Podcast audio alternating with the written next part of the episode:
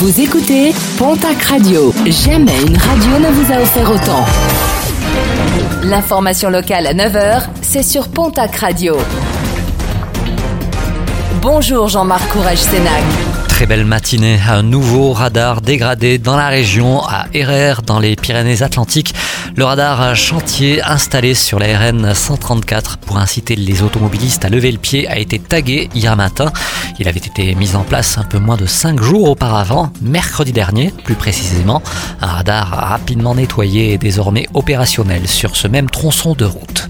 Après l'Allemagne, l'Italie rend désormais les tests obligatoires pour tous les voyageurs français en provenance de cette régions. Des régions où le coronavirus circule activement selon les autorités italiennes. Et parmi ces régions, le sud-ouest de la France n'est pas épargné. Nouvelle-Aquitaine et Occitanie sont concernés par ces mesures restrictives.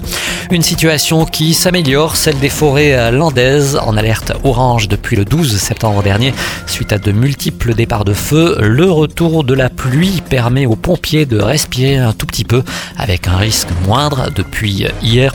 Les mesures de restriction de circulation et de stationnement de véhicules à moteur ainsi que les restrictions liées aux activités d'exploitation forestière sont levées. Il est cependant rappelé qu'il reste interdit à l'intérieur des bois d'utiliser du feu ou bien encore de fumer. Si vous cherchez un emploi, direction le salon TAF de Tarbes demain de 9h à 17h du côté du Tarbes Expo Pyrénées Congrès. Un salon organisé par la région en lien étroit avec Pôle emploi et la mission locale en collaboration avec les partenaires du territoire. 60 entreprises seront notamment présentes pour embaucher. Plus d'infos sur le site de la région Occitanie, larégion.fr. Et puis la première édition du festival Écran Jeunesse se déroulera à Lourdes du 21 au 25 octobre prochain. Un festival dédié au programme jeunesse et le nom du président du jury a été dévoilé en fin de semaine dernière. Il s'agit de Jacques Bled, le président d'Illumination MacGuff, le studio derrière certains films comme Les Mignons ou Moi, Moche et Méchant.